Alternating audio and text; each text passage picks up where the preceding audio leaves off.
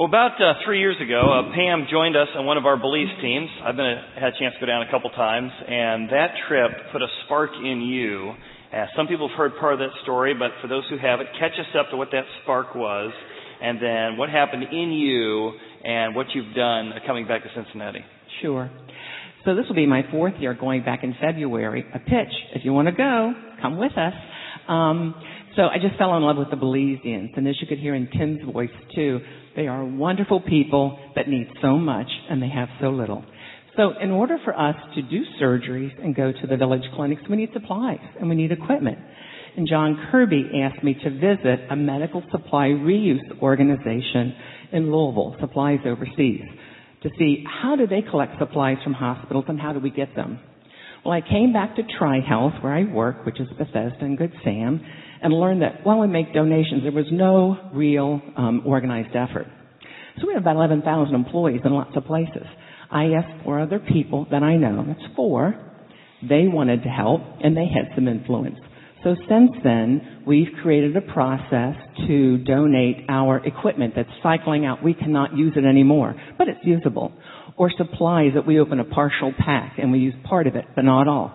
The part that we don't use, we would throw into the garbage. We went to our hospital administrators and we created bins on each of the nursing units so nurses could put unused supplies in that bin instead of throwing it away. We created a process to collect our equipment that we're cycling out. We also worked with a vendor, um, Owens and Minor, to backhaul when we have pallets full of unused supplies and equipment to take it back to Louisville for us. They were very willing to do that. So when we first started in 2013, we donated around 13,000 um, pounds of supplies and equipment. I think that's really impressive. 13,000 pounds? Yeah. Yeah. Wow, okay. And I just checked this week because I knew Chad asked me to share with you where we are today. And year to date in 2014, we have donated over 75,000 pounds this year wow. to supplies overseas. Wow, that's amazing. Mm-hmm. And, and I love that idea that you had this influence and um, you had this uh, resource around you, but you wouldn't have thought about it until you saw a need and said, "Wow, how might God want to use what I regularly do?" Mm-hmm. And all of a sudden, you've got all these employees. It's all volunteer, right? All volunteer. volunteer to do it's it. All volunteer. So tell me how it's been uh, influencing the hospital and that culture. Well, it's terrific because we knew it was important to create a process that was sustainable. You know, those folks out in the nursing units, they don't know who Pam Shannon is or they don't know how it started. But I've heard all kinds of stories about, like, thank God Thank goodness. We have a way to do something instead of throwing these supplies away. And we do do stories at meetings and we show them pictures of how, you know, you opened a pack of, of surgical supplies and we might have thrown away some of it, but we can reuse them in a, in a mm. clean way or a sterile way so they feel so good. They work for a mission driven organization, but now here in Cincinnati on a nursing unit, they can do something that will help a child or a person in another part of the world. It makes them feel really good and you told me that uh, when you got baptized, so you you had this trip, you began to get the idea of the message of Jesus became more real to you. You got baptized, and there's a specific verse in Hebrews that was talked about persevering and continuing to think more and more how you can put God on display. That kept you saying, "Well, what's next?" Right. And so, what was next? Right. Well, what was next? Well, I love that one uh, verse that you know I, I might not say it perfectly, but it's let us run with perseverance the race that before us. And it's that P word, that perseverance word. So last year I got to know more of the physicians in Belize, and I know there's not very many of them, or nurses, but they don't have access to good ongoing education. So I have a very dear friend here, um, that Dan Ansel, that created a company, Private Health News and Med News Plus, and his business is creating websites for doctors and nurses to get education. And I approached him and I said, you know, would you create a website in Belize that the doctors and nurses could use? He said, well, okay. So we have been emailing back and forth with Dr. Melanie Granger in Corozal, and we're about to release a website that the doctors and nurses in Belize can use. So Dan using his thoughts and his company sharing with the folks in Belize. Yeah, and, and if you go to the site, it looks like the Belizeans have done it. it it's like actually because of a yeah. vision, a dream that was born in you yeah. from that trip. Yeah. So it's just asking, but asking again and again, you know, and nudging a little bit. Sure. Great. Can we thank Pam for her story and how God's been using her? Thank you, Pam. I appreciate it. You know, what I love about that story is that like with every motor, you need a spark. You need that spark plug to fire. Because when it fires, the motors and the pistons begin to move. And often that's how God works. the spark of innovation, the spark of entrepreneurship, the spark of liberty, the spark of productivity and generosity begins to get us thinking in ways that our life can be part of a grander story. That certainly was true of uh, Madam C.J. Walker. Now, if you know her story, had a very tough childhood. She uh, grew up under the uh, as a child of some sharecroppers. She was orphaned when she was six. Had a very difficult childhood uh, during the early years of the United States. She married. She lost her husband to a lynch mob, racism, horrible thing. And yet, instead of choosing bitterness, instead of choosing anger, she found Christ, the story of Jesus, to be her forgiver, and she learned how to love her enemies. And more than that, she learned how to be part of putting God on display in life. So what she did is she began to, while she was working, she was free, she wasn't a slave, it was in the 1700s, she began to go house to house and she invented this brand new type of hair treatment called the Walker system. It was a hair ointment system, and then also she found the uh, brushes that were used weren't quite wide enough for the coarser hair of her African American friends, so she got a, a wider brush. She began to sell this. It was selling like hotcakes. She went down to the south, she sold it, down to the east. She began to build businesses. As she built businesses, it began to take off. All of a sudden, she was employing people. She became the first ever self-made millionaire in uh, the United States history as a African American. And the business continued to grow, and as a follower of Christ, the spark in her that she could develop things, inspire people, she began to put a training school in place to train beauticians, and all of a sudden she taught them how to be involved in the community, how to use their money to impact their cities and the world. She moved her headquarters to, I think it was Indianapolis of all places. In 1705, I believe, the company was up to $500,000 a year. And she began teach people how to be generous to the poor, to the needy, to the hurting, to reach out those who've been abused or orphaned like she had, all because God put a spark in her years earlier that impacted the world. So I thought about her story, which I came across recently. I thought if God had not put a spark in her, she wouldn't have had the impact in them. And at Horizon, we are really passionate about helping them. What happens to the poor, to the needy, to the sick, to the bleeding is very important to us. But we know that what happens in you is just as important as what happens in them. So the reason we take folks on trips is because we know that if you go on a trip, you're going to go down, you're going to help folks. If you take a blue bag and start packing it, you're going to help some people here locally. If you pack a shoebox, you're going to help people. What happens to them is important. But even more so, something's going to happen in you. And when that spark happens in you, the pistons start to move and you start saying, how do I begin to live a life of service? And all of a sudden, what happens in you is going to begin to transform more and more people. And so that's the, principle we want to look at today. That what happens in you is just as important as what happens to them. I'm going to put that up on the slide. You know, in his book Tipping Point, it says Gladwell says that only 3 to 15% of a family, an organization, or a society are required to make significant change. Think about how hard it is to make change. Only 3 to 15% of a department, of a family, or an organization can change to begin to move that organization in a new direction. One of the reasons our vision as a church is challenging leaders to change the world is because if each one of us allowed God to put a spark in us, a little more compassion, a little more service, a little more others mindedness, and we began to, like Pam did, begin to say, well, what do I have influence over? What, what networks and spheres do I have, and how might I use them for a greater good? What might God do in the world as He puts a spark in each one of us? So today we're going to look at a convinced Greek businessman, an unconvinced Ethiopian CFO, and we're going to look at an affluent African queen. Sounds like the start of a joke, doesn't it? So let's begin with this, uh, this convinced. He's convinced about Jesus. He's convinced about God.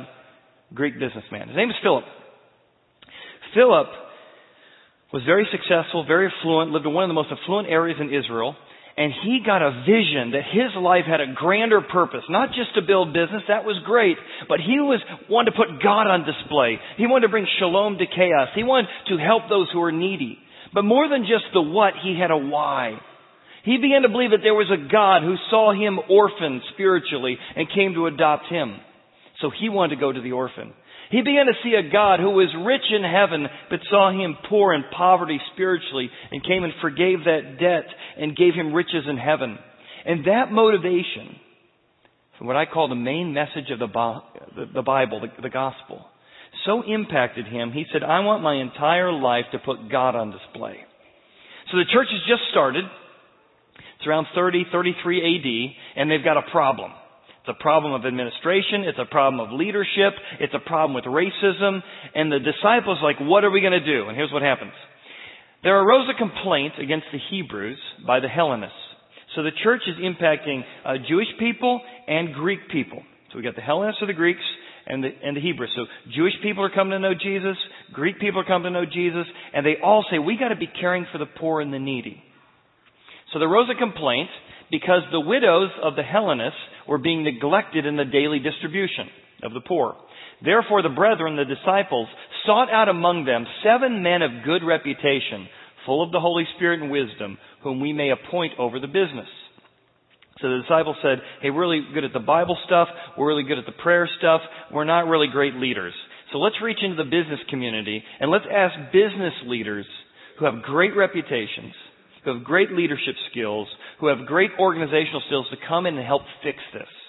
They appoint Stephen, they appoint Philip and many others, and Philip becomes this Greek business owner who comes in in record time, deals with the racial tensions in the community, deals with the inappropriate, who's not getting what they need, assessing needs.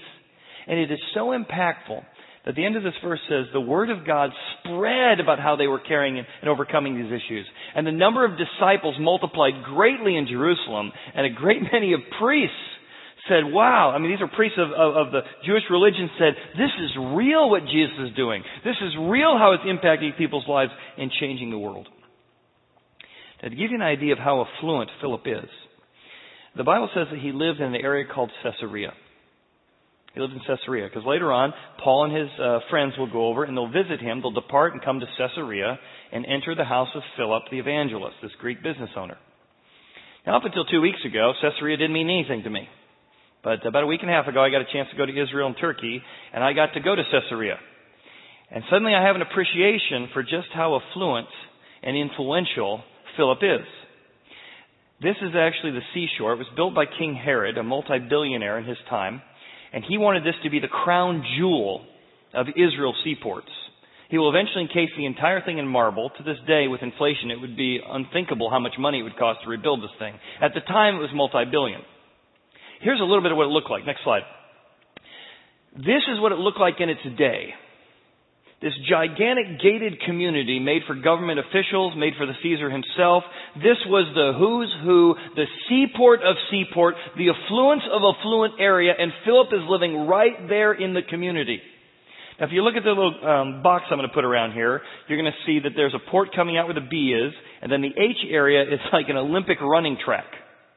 But when you see this, you don't have a feel for just how amazing it is and how big it is until you get there. So that area that I've got the box around, we're going to show you a real-time picture of just how big it is. The next picture. So you can see the Olympic Stadium that he's got right there in the seaport.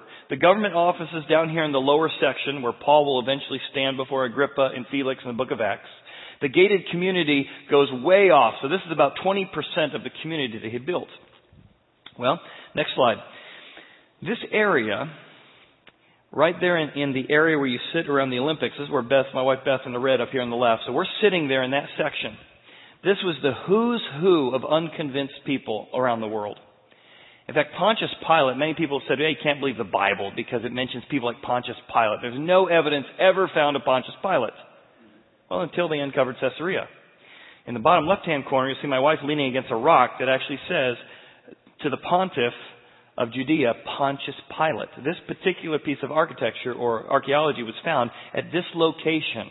This is where Pilate came. This is where Caesar came. This is where all of the who's who came right here in this area. And this is the look out the door of Caesar's personal mansion right there in Caesarea. Again, to get a feel for how big it is, because it's still hard to have a feel for it, just that little box we're looking at, I took a little video to show you just what that Olympic circle looked like. So let's go ahead and show the video. This is an area where there were games, there was influence, the best educational systems, the best influencers, the best connectors were all happening right here in this area. And Philip, this Greek business owner, was living right in the midst of it. And in a culture that was all about bringing fame to yourself, putting yourself on display, putting your own accomplishments on display. This Greek business owner lived in the midst of that. But he said, I'm not here to make the story about me. I'm here to use my influence to make the story about how to help others. And it was so striking, it was so defining that he began to attract people to his beliefs based on the way he lived. So one day God comes to Philip. And he says, I want you to, instead of taking your typical route, I want you to go a different way. So the angel of the Lord spoke to Philip, saying, Arise and go toward the south along the road which goes down from Jerusalem to Gaza. It's a desert. And he arose and went. So if he lived up in Caesarea, up in the top left, he hung out in Jerusalem a lot because he was going down there for the festivals. Samaria had all kinds of folks who began to hear about his influence and his leadership. So lots of people learning about Jesus in Samaria. But God says, I'd like you to go out of your normal routine. I'd like you to head down south and west on a deserted road that nobody really travels to Gaza. Why? Because I want you to impact somebody, invest in somebody who needs your help. I think for many of us, it may not be going to Belize. But there's going to be a time where you decide and I decide to consciously go towards something. Something we would normally do. We, we, we, we step out and we try CityLink. We, we take our kids down to City Gospel. We decide I'm going to step out of my normal routine of going in church and leaving, and I'm going to grab one of these blue bags and fill it with food. I'm going to just hey, let's say the big old stack of of uh, boxes. We're going to we're going to have one of those and, and make several of these for for families overseas. Hey, I want to go on a Belize trip. I want to know more about that. But but will you choose to step out of your normal routine and go towards something that seems like it would be a waste of time or or that you don't have time for it? And when you do that, a spark occurs. Something begins to happen in you and it's just as important as what's going to happen to them because the more it sparks, the more it fires, and the more it fires, the more you change.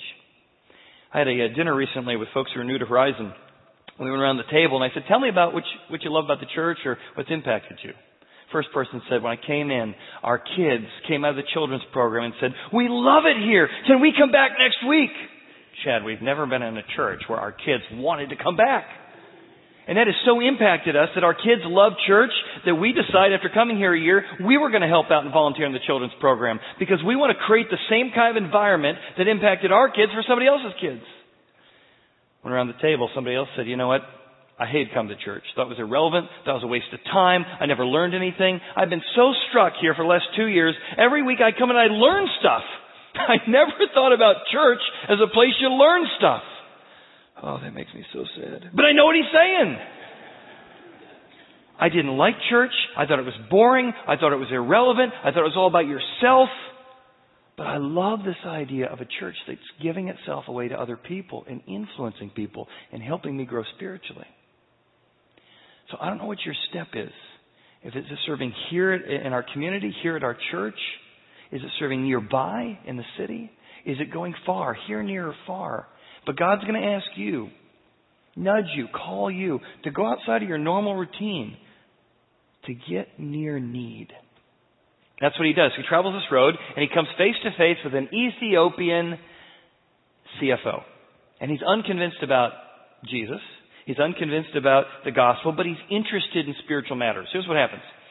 Behold, a man of Ethiopia, a eunuch of great authority, so this is a very influential man on this road by himself that day. He was under great authority of Candace the queen of the Ethiopians, who had charge over all her treasury. So this guy is the CFO of an entire country, you'll find out in a little bit later about. He is great authority, influencer of influencers, connector of connectors, and he happens to be going on the road that God calls Philip to walk on, to walk with him on his spiritual journey. One business owner, investing in another business owner and saying, Let me tell you what God's done in my life. He had come to Jerusalem to worship, so he's already beginning to be interested in spiritual things, and he was returning. He's sitting in his chariot, very affluent guy, he's got his own chariot. He's reading the book of Isaiah, the prophet, and the Spirit said to Philip, Hey, go near, go talk to that guy. overtake the chariot. So Philip ran up to the chariot, heard him reading from the prophet Isaiah, and said, Do you understand what you're reading? And he said, Well, how can I unless somebody guides me? I love that. You know, many of us came into church saying, Hey, I grew up with religion. I don't even know what it really meant. It was just all sort of mumbo jumbo. I need somebody to help guide me. And you had a friend, you had a neighbor, invited you to church, and you said, I, I, I'm interested in spiritual things. I want to know what meaning and purpose and a greater vision for my life is, but I need help. So one of the tools we use at our church is called the continuum.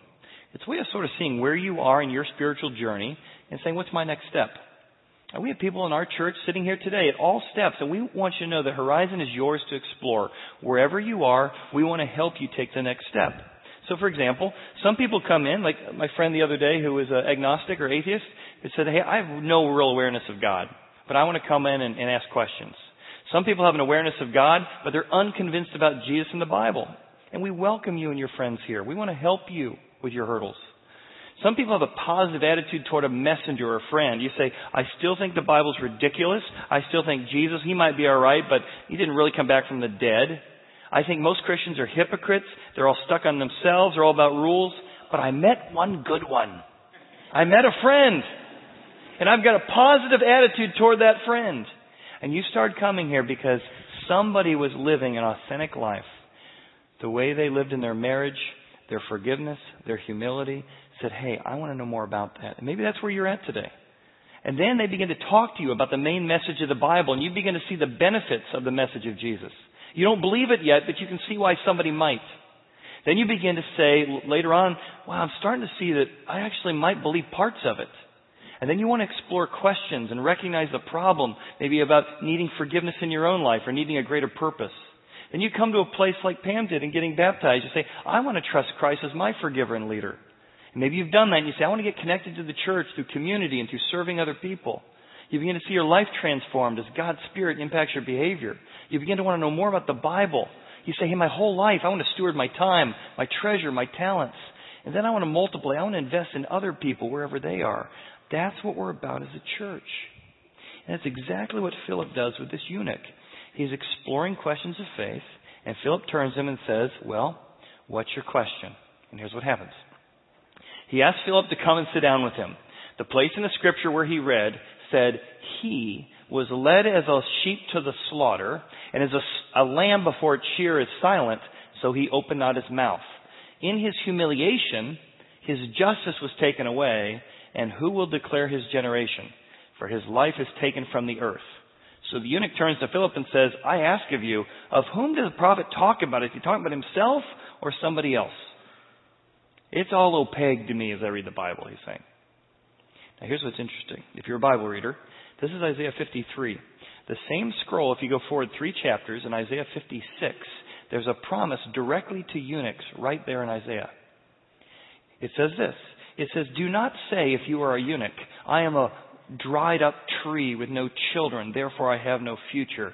For God says to the eunuchs, I will give you a future, and I will give you a promise, and I will elevate you with something far better than just a family or having children. So he's reading the Bible and going, well, God's got a promise specifically to me. And so he's reading back, well, how do you get that promise? And he stumbles across this verse. Well, in order to get that promise, that where your identity and your self-worth isn't based on, you know, whether or not you have kids or can't have kids, it comes from whatever this is. This lamb led to slaughter who was dead and then he's back from the life. And then Philip says, I am so glad you asked. Let me tell you what just happened in Jerusalem a few weeks or months ago. And he opens up the Bible and he preaches Jesus to him, so it says, which means proclaims or explains. Next verse. Here's what happens. So Philip opened his mouth and beginning at this scripture, he started right there at that scripture was, he preached or proclaimed or explained Jesus to him. Now as they went down to the road, they came to some water. So he literally starts in Isaiah and goes verse by verse and shows how the whole Bible from Genesis to Malachi pointed to this coming Messiah Jesus. He did what we call fast track. It was a summary of how the Bible pointed Jesus. Now, some of you have been through this before, but if you are like the eunuch, you're saying, I don't even understand the main message of the Bible. We created this resource a couple years ago. Uh, we just had it reprinted so it doesn't look like it came off our printer. It's actually really a nice bound book. Um, if you're interested in helping somebody see the main message of the Bible, or you want to go through the message of the Bible, it's on the resource rack out there. You can read from Genesis to Revelation in 90 minutes. You'll, you'll be more competent than 99% of people in America after reading 90 minutes. You'll go, oh, that's what it's about. And that's what Philip is doing here. And it's so striking to this eunuch that this other business owner has found this message to be so true that he says, Hey, here's water. I want to be baptized. I want to identify myself with going into the chaos with other people and being forgiven of my, of my wrongdoing. So Philip said, All right, let's do it. If you believe with all your heart, you may. He answered and said, I believe that Jesus Christ is the Son of God. And he commanded the chariot to stand still, and both Philip and the eunuch went down the water and baptized him. Now, what happens after this? Well, we don't know for sure, but we got some hints from the text. When the CFO of an African queen has this kind of life change, guess what? He goes back to work. When he goes back to work, Candace says, How was your trip?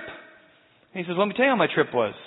I came to find out that there was a promise in the Bible directly for me, and I got to find out the whole Bible intellectually pointed to a historic fact that occurred just a few months ago in Jerusalem. Well, tell me more about that. And that's where we move from this unconvinced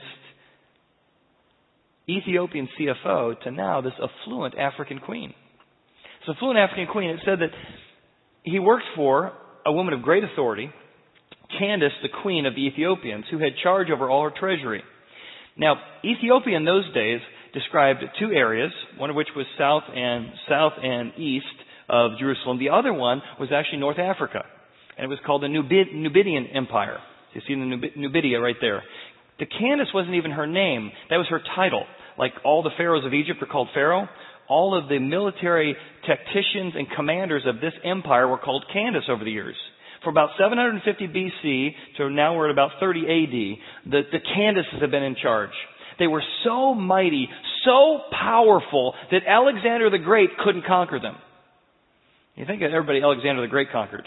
Now notice, Alexander will eventually divide up his empire, and one of his generals uh, took over this section. Try it again. This section right here. So this, this is how far Alexander got. He got stopped right here by the Candaces. The Candace is the very one that, that uh, this eunuch is the uh, CFO for. Well, she has got a long history of military commandership, a long history of giving spiritual freedom to her country. But now she hears about the message of Jesus we imagine that she was also impacted by the story because what begins to happen in northern Africa over the next century is phenomenal. In his book, The Rise of Christianity, Rodney Stark says in that first century, the care and concern given to the poor, the freedoms and protections given to the slave, the amount of generosity. The Roman Empire never gave anything to anybody in their caste system, but the Christians both in the Roman Empire and in North Africa, began to live with a life of compassion and service and caring for other people and putting their life on the line, offering health care for those who didn't have it, offering support for those who didn't have it. It began to revolutionize the world. And he said that there was a, rev, a revival, he called it, amongst the upper class and the upper middle class that began to take the resources they had, the power they had, and invest it in those less fortunate. And that's what created the context for people believing in Christ.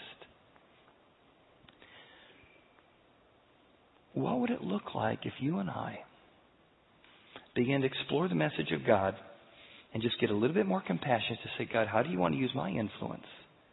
And I want to deposit some peace, some joy, some generosity in the most difficult of places in my life, in the world. I'll ask Burl Cain. Burl Cain is the warden of Louisiana State Penitentiary. Now, in case you don't know, this was known as the bloodiest, the most destructive, the most violent prison in all of America. So when he took over as warden, he could have said, well, let's just keep it in check. Let's just keep it from getting worse. But he said, I'm a follower of Christ. We got a huge problem with violence. We got prisoners. Jesus said we're supposed to visit the prisoners, care for the prisoners. While I contain the violence, I want to try and change their hearts. Man, I would not sign up for this job. But he did. If you've seen him on Time Magazine or you've seen him on the news, here's what he did. He said the first thing we need is incentive. That if, with good behavior, you can get more and more freedoms. Second, we need to teach people how to work. We need to offer them uh, opportunities for spiritual education. So over the next couple of years, he put work crews together. As you had good behavior, you could warn more freedom and more and more freedom. The 18,000 acres that are there, he then began to use the workers to build a nine-hole golf course. And as you behaved well and didn't do anything violent, you could work your way up to not only working on it, but actually using it. He planted a church couple people that led Bible studies. This day there's 400 people that attend a church in the penitentiary every single week. He put a seminary in the middle of the prison so people could be trained to be pastors. They got trained pastors, associate pastors right there. And now violence is down 85% in the penitentiary and people are going to Bible studies instead of knife fights. And on and on and on because he said, I feel called to drop in the love of God and the message of Christ in the most dangerous place in the world. And I think, what's my excuse, right? If he could do it there, it could be done anywhere. So what does it look like for you and I to say, hey, I might not be a CFO, but I might be. I might be a business owner, or I might be a homemaker. But each one of us have an area of influence. And God wants to use us to use that area of influence to impact the world. At Horizon, we say, you know, Horizon is a mission, not a church. A church is a place you go and you go, I got what I needed, and then you leave. And then you become crabby because it's all about you. We're a mission. And that mission is to help people grow spiritually. That mission is to help you realize that life's not about us, it's about others. We want to put God on display. Everyone is welcome at our church, and yet we lean toward the leader because we feel like each one of us has more influence in America than anyone else in the world. And God wants to use you and me to use our networks and our resources to change the world if we'll let Him. So, what does it look like for you and I to do it? To begin to have that spark and get the pistons running and thinking about it. Let me tell you why you'd want to. Simon Sinek, I think is his name, in his book, Leaders Eat Last so they did a study of the uh, biochemicals in your body. And when you go and do something good for somebody, serotonin gets released in your brain. You feel good about it. Wow. I'm glad I went to City Gospel Mission. Wow. I'm glad that I, uh, I uh, filled up a, a, a shoebox. Well, I'm really glad that I'm starting to give a percentage of my income away to something besides upgrading my own life. Serotonin gets released in your brain and other chemicals that make you feel good about yourself. But they also studied and found that when you help somebody, serotonin gets released in their brain. So you feel good about yourself, and they feel good about themselves. Plus, you could do a good deed. Well, then they studied and said, what does it look like in your brain if you watch somebody do something good? Your serotonin goes up as well. So when you do something good, you, you get a, a boost. When you have something good done to you, you get a boost. And when you watch somebody do something good, you get a boost. So the biochemicals actually change the world and uplift the world as we begin to to live a more other centered life. So, if nothing else, do something nice so you get a, a shot in the arm. But more than that, you begin to live a grander vision for your life. And that's why our church is so focused on letting you explore at your own pace so that God might do something in you and in me. Because we believe that what happens in you, what happens in you, and in me is just as important as what happens to them. It's often that when you begin to work and serve them, and you think you're going on a mission trip to serve them, but you come back and go, wow, God did more for me than I did for them. Devinder Mangat, who's been on a trip every year, he invites doctors who are unconvinced about the Bible, unconvinced about Jesus. He says, yeah, but wouldn't you love to go and help the, the orphans and help people who could never pay you anything? Isn't that why we got into doctoring? Because we wanted to help those who couldn't help themselves? And so every year, folks who are unconvinced about the Bible and Jesus go on our trips. They get to see real Christians caring about the poor. They get to see our church investing in other people and say, wow, what makes you guys tick? Tell me about this belief. So how are you going to get your motor running? For many of you, you say, hey, I'm not ready to serve yet. I'm still trying to get that spark. Well, let us help, whatever way we can. There's no pressure, but let us help. Maybe it's Fast Track Bible, maybe it's a conversation, maybe it's a small group, but we want to help. For others, as we say, you know, I had a spark years ago, but sort of the pistons have stopped moving. God, re-spark me. To ask yourself, what does it mean as I leave today, God, to serve here? Boy, I want to be a greeter. I felt warm and welcome because somebody greeted me. I want to be a greeter. It's a real easy step here. Well, I want to serve in the children's ministry the way other people serve my kids. Well, I want to run, uh, I got technical skills. I want to do some design or some running of cameras and things because I like the idea that things are supported in church. You want to serve here. Maybe you want to leave today and grab a shoebox or grab a blue bag. Maybe you want to say, hey, we got to do that feeding of a, of a thousand meals or uh, 350,000 meals this year when we do Feed My Starving Children. Maybe you want to start here, going down to City Gospel Mission. Or maybe you go away today and say, I got to get the Pistons moving. I've done that. What's next? Maybe for you, it's not even a service opportunity. Maybe it's someone. You're like Philip. You're going through business, and God says, Have you thought about building a relationship with somebody? You got to step out of your path a little bit. But what if you begin to start a conversation with a friend? That person in the gas station, that person at work, what if you begin to put God on display in your work environment? Not you're being preachy, you're not creating an HR crisis. You're just living your life in such a way that people begin to ask you, what makes you tick? I've never seen such humility or joy or other centeredness. But you step out of your way to say, God, use me. Or maybe as Pam invited you, you want to join us on one of our belief trips. The reason we offer so many opportunities is because there's so many different ways God might want you to see the need in the world. So think about your motors. Think about your pistons, what God might have you do, wherever you are, as you hear this song about the needs we have in the world. Let's pray that together. Father, we do ask that you will use us individually.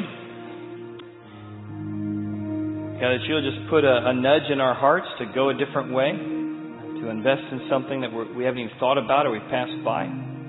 We also pray for us corporately, Father, that we will be a place that encourages and equips and inspires people to live a, a beautiful other centered life. God, we thank you that uh, as we uh, give of ourselves, you give back. We thank you as a church that you've entrusted us with resources so that we can uh, invest in the hurting in the world. And we thank you for each person who gives financially to our church because when they give, we're able to reinvest that in, in the broken and the hurting.